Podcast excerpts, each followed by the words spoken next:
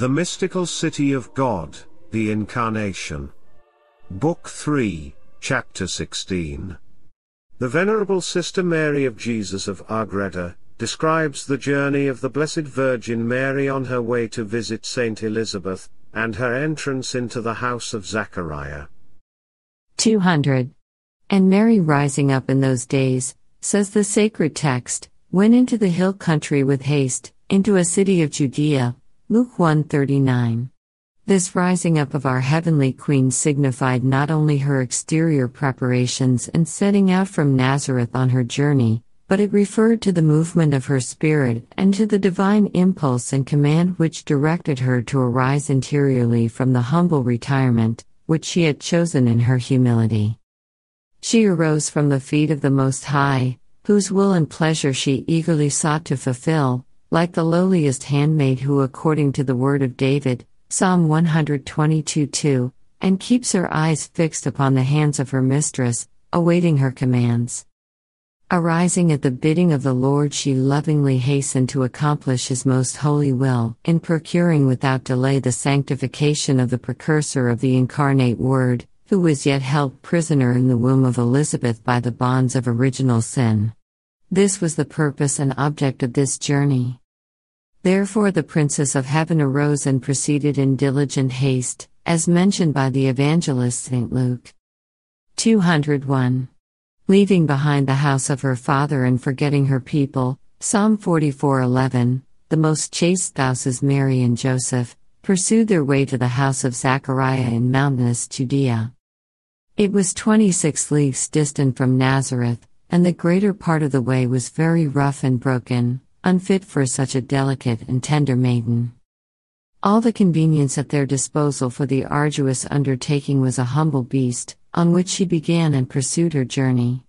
Although it was intended solely for her comfort and service, yet Mary, the most humble and unpretentious of all creatures, dismounted many times and asked her spouse Saint Joseph to share this commodity with her and to lighten the difficulties of the way by making use of the beast.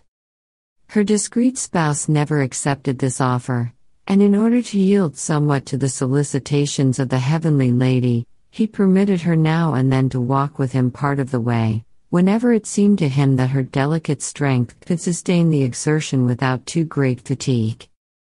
But soon he would again ask her, with great modesty and reverence, to accept this slight alleviation. The celestial queen would then obey and, seated in the saddle, again proceed on her way. 202. Thus alleviating their fatigue by humble and courteous contentions, the Most Holy Mary and Saint Joseph continued on their journey, making good use of each single moment. They proceeded alone, without accompaniment of any human creatures, but all the thousand angels which were set to guard the couch of Solomon, the Most Holy Mary, attended upon them. Canticles 3 7. Although the angels accompanied them in corporeal form, serving their great Queen and her most holy Son in her womb, they were visible only to Mary. In the company of the angels and of Saint Joseph, the Mother of Grace journeyed along, filling the fields and the mountains with the sweetest fragrance of her presence, and with the divine praises, in which she unceasingly occupied herself. Sometimes she conversed with the angels and alternately with them, sang divine canticles concerning the different mysteries of the divinity and the works of creation and of the Incarnation. Thus, ever anew, the pure heart of the Immaculate Lady was inflamed by the ardors of divine love. In all this, her spouse Saint Joseph contributed his share by maintaining a discreet silence, and by allowing his beloved spouse to pursue the flights of her spirit, for lost in highest contemplation, he was favored with some understanding of what was passing within her soul. 203. At other times, the two would converse with each other and speak about the salvation of souls and the mercies of the Lord, of the coming of the Redeemer, of the prophecies given to the ancient fathers concerning him, and of other mysteries and sacraments of the Most High. Something happened on the way, which caused great wonder in her holy spouse Joseph. He loved his spouse most tenderly with a chaste and holy love, such as had been ordained in him by the special grace and dispensation of the divine love itself. Canticles 2 4. In addition to this privilege, which was certainly not small, the saint was naturally of a most noble and courteous disposition, and his manners were most pleasing and charming. All this produced in him a most discreet and loving solicitude, which was yet increased by the great holiness, which he had seen from the beginning in his spouse and which was ordained by heaven as the immediate object of all his privileges. Therefore the saint anxiously attended upon Most Holy Mary and asked her many times whether she was tired or fatigued and in what he could serve her on the journey. But as the Queen of Heaven already carried within the virginal chamber the divine fire of the incarnate Word, Holy Joseph, without fathoming the real cause, experienced in his soul new reactions proceeding from the words and conversations of his beloved spouse. He felt himself so inflamed by divine love and imbued with such exalted knowledge of the mysteries touched upon in their conversations that he was entirely renewed and spiritualized by this burning interior light. The farther they proceeded and the more they conversed about these heavenly things, so much the stronger these affections grew, and he became aware that it was the words of his spouse which thus filled his heart with love and inflamed his will with divine ardor. 204. So great were these new sensations, that the prudent Joseph could not help but pay the greatest attention to them.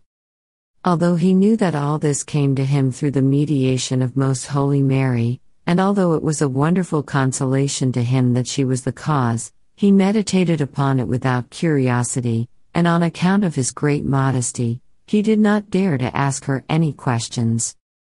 The Lord having ordained it thus, for it was not yet time that he should know the sacrament of the King, which was already completed in her virginal womb. The heavenly princess beheld the interior of her spouse, knowing all that passed within his soul, and in her prudence she reflected how it would naturally be unavoidable that he should come to know of her pregnancy, for there would be no possibility of concealing it from her most beloved and chaste spouse. The great lady did not know at the time how God would arrange this matter, yet, although she had not received any announcement or command to conceal this mystery, her heavenly prudence and discretion taught her that it would be proper to conceal it as a great sacrament, greater than all other mysteries. Therefore she kept it secret, saying not a word about it to her husband, neither after the message of the angel, nor during this journey, nor later on during the anxieties occasioned to Saint Joseph at becoming aware of her pregnancy. 205. O admirable discretion and prudence more than human! The great queen resigned herself entirely to the divine providence, hoping that God would arrange all things, yet she felt anxiety and pain at the thought of what her husband might think, and of her inability to do anything in order to dissipate his anxiety.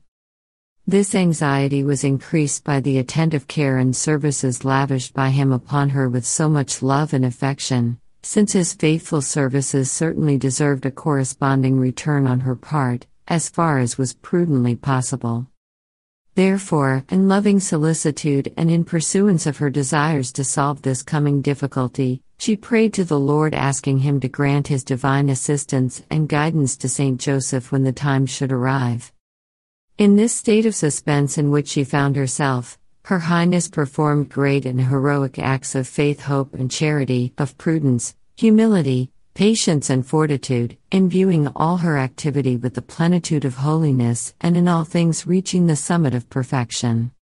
206. This journey was the first pilgrimage begun by the Divine Word, four days after he had entered the world.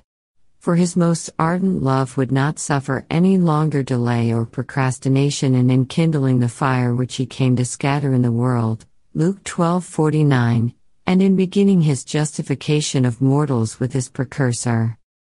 This haste he communicated also to his holy mother, in order that she might arise without delay and fly on her visit to Elizabeth. Luke 139. The most heavenly lady on this occasion served as the couch of the true Solomon, but much more richly adorned and more elegant than Solomon himself infers in the Canticles, Canticles 3 9. Therefore, this journey was glorious and occasioned great joy to the only begotten of the Father. For he travelled at his ease in the virginal chamber of his mother, enjoying the sweet tokens of her love.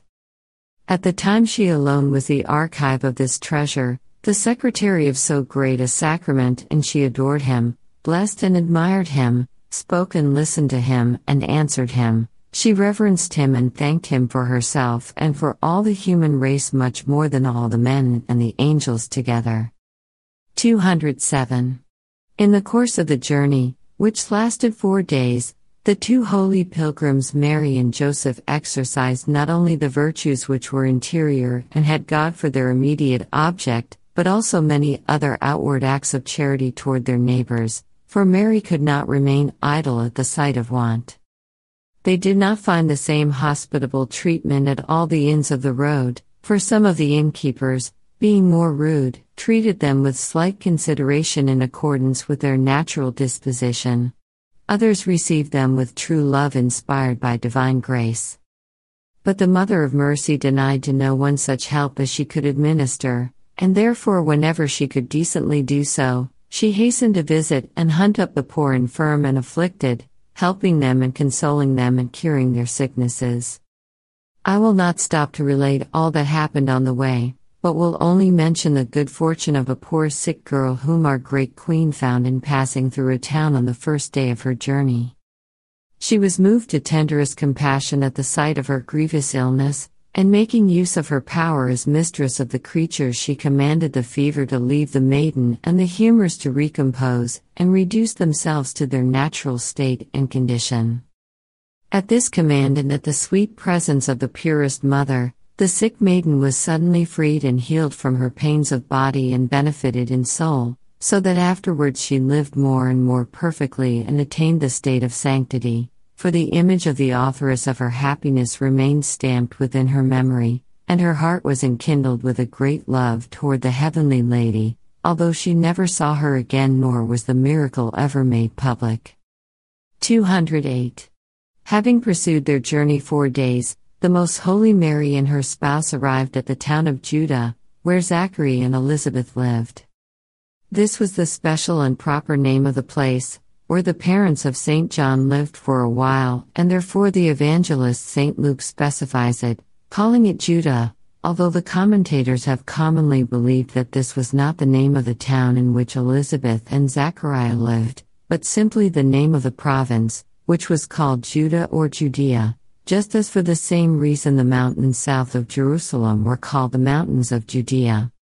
But it was expressly revealed to me that the town was called Judah and that the evangelist calls it by its proper name, although the learned commentators have understood by this name of Judah the province, in which that town was situated.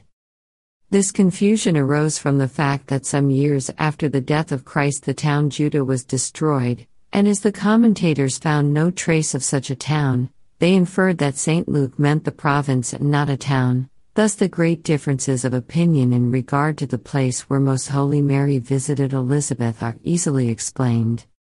209.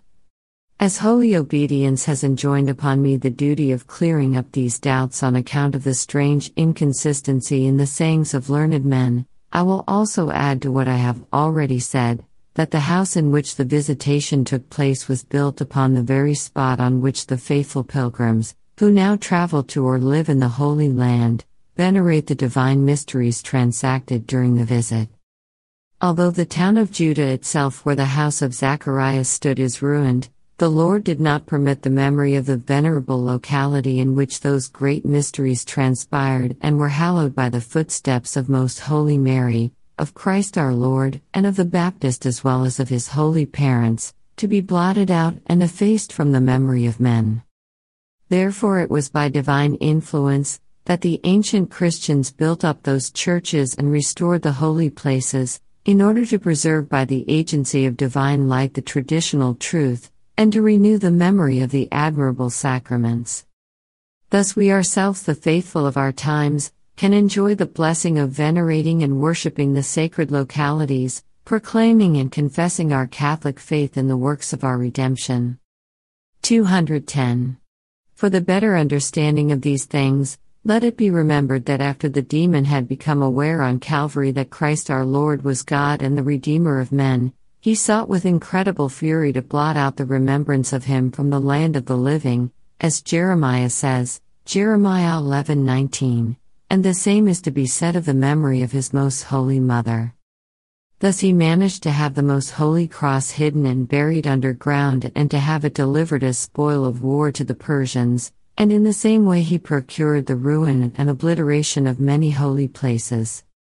On this account, the holy angels carried back and forth so many times the venerable and holy house of Loretto, for the same dragon who pursued the heavenly lady, Revelations 12:13, had already excited the minds of the inhabitants of that land to tear down and raze to the ground that most sacred oratory, which had been the workshop of the Most High in the mystery of the Incarnation. The same astute hatred of the enemy urged him to blot out the town of Judah, aided partly by the negligence of the inhabitants who gradually died off, partly also by untoward events and happenings.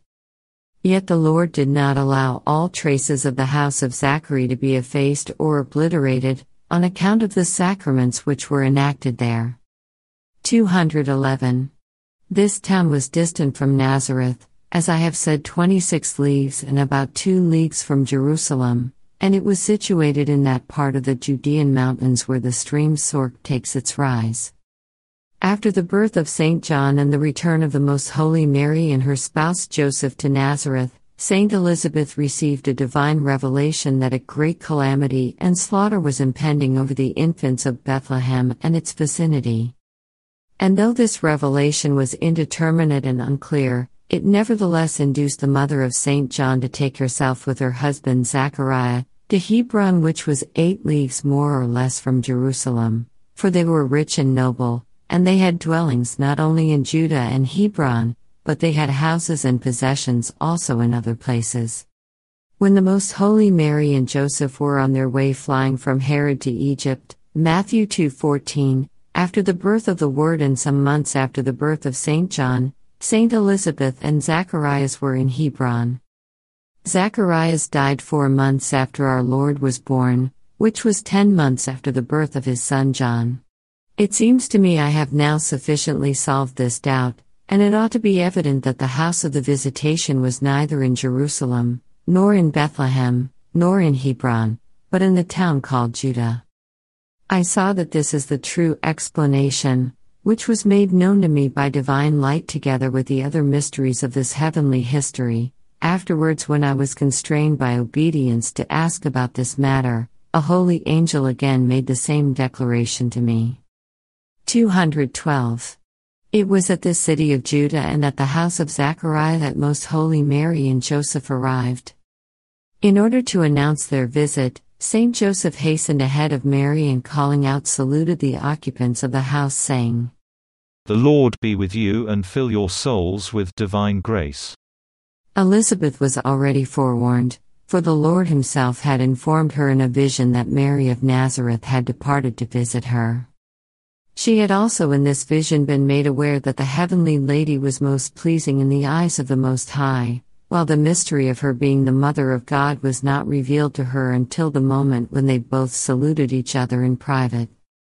But Saint Elizabeth immediately issued forth with a few of her family, in order to welcome Most Holy Mary, who is the more humble and younger in years, hastened to salute her cousin, saying, The Lord be with you, my dearest cousin. And Elizabeth answered, the same Lord reward you for having come in order to afford me this pleasure. With these words, they entered the house of Zachariah, and what happened next I will relate in the following chapter. Instructions which our Queen and Lady gave me. 213. My daughter, Whenever the creature holds in proper esteem the good works and the services which the Lord commands for his glory, it will feel within itself great facility of operation, great sweetness in undertaking them, and a readiness and alacrity in continuing and pursuing them. These different feelings then give testimony of their being truly useful and commanded by God.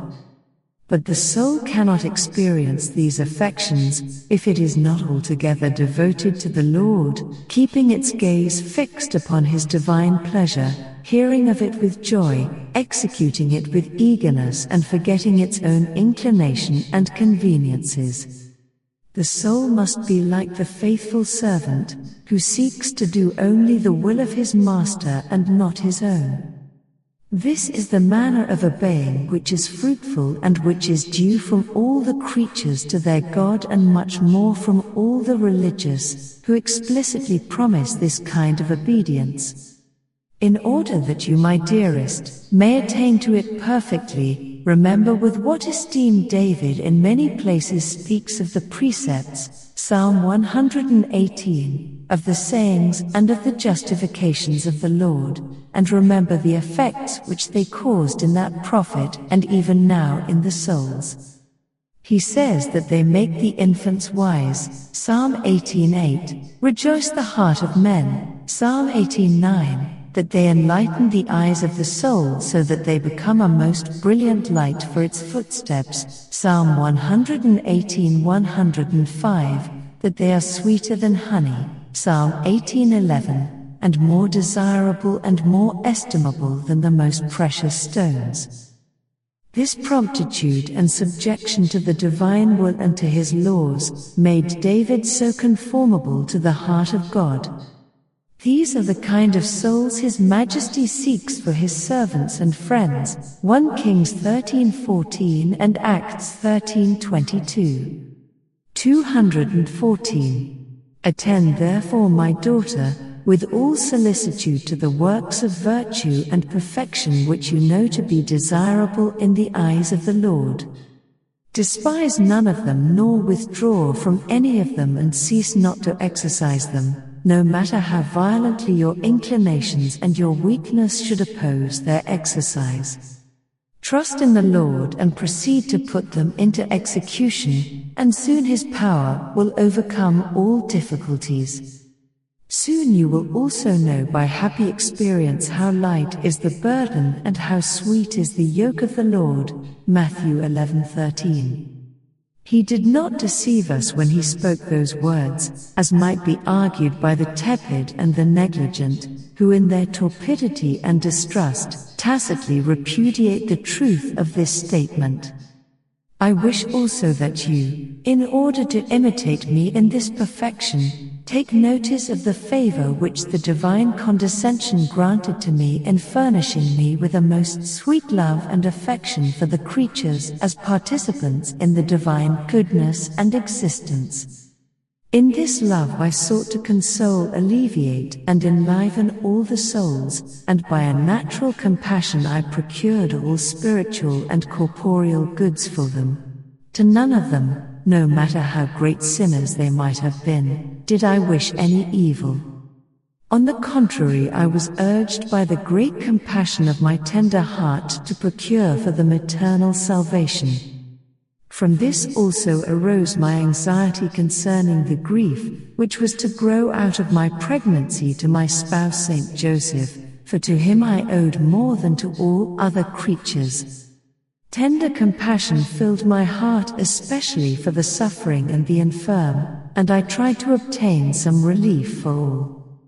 In these virtues then I wish that you, making use of the knowledge of them given to you, most prudently imitate me.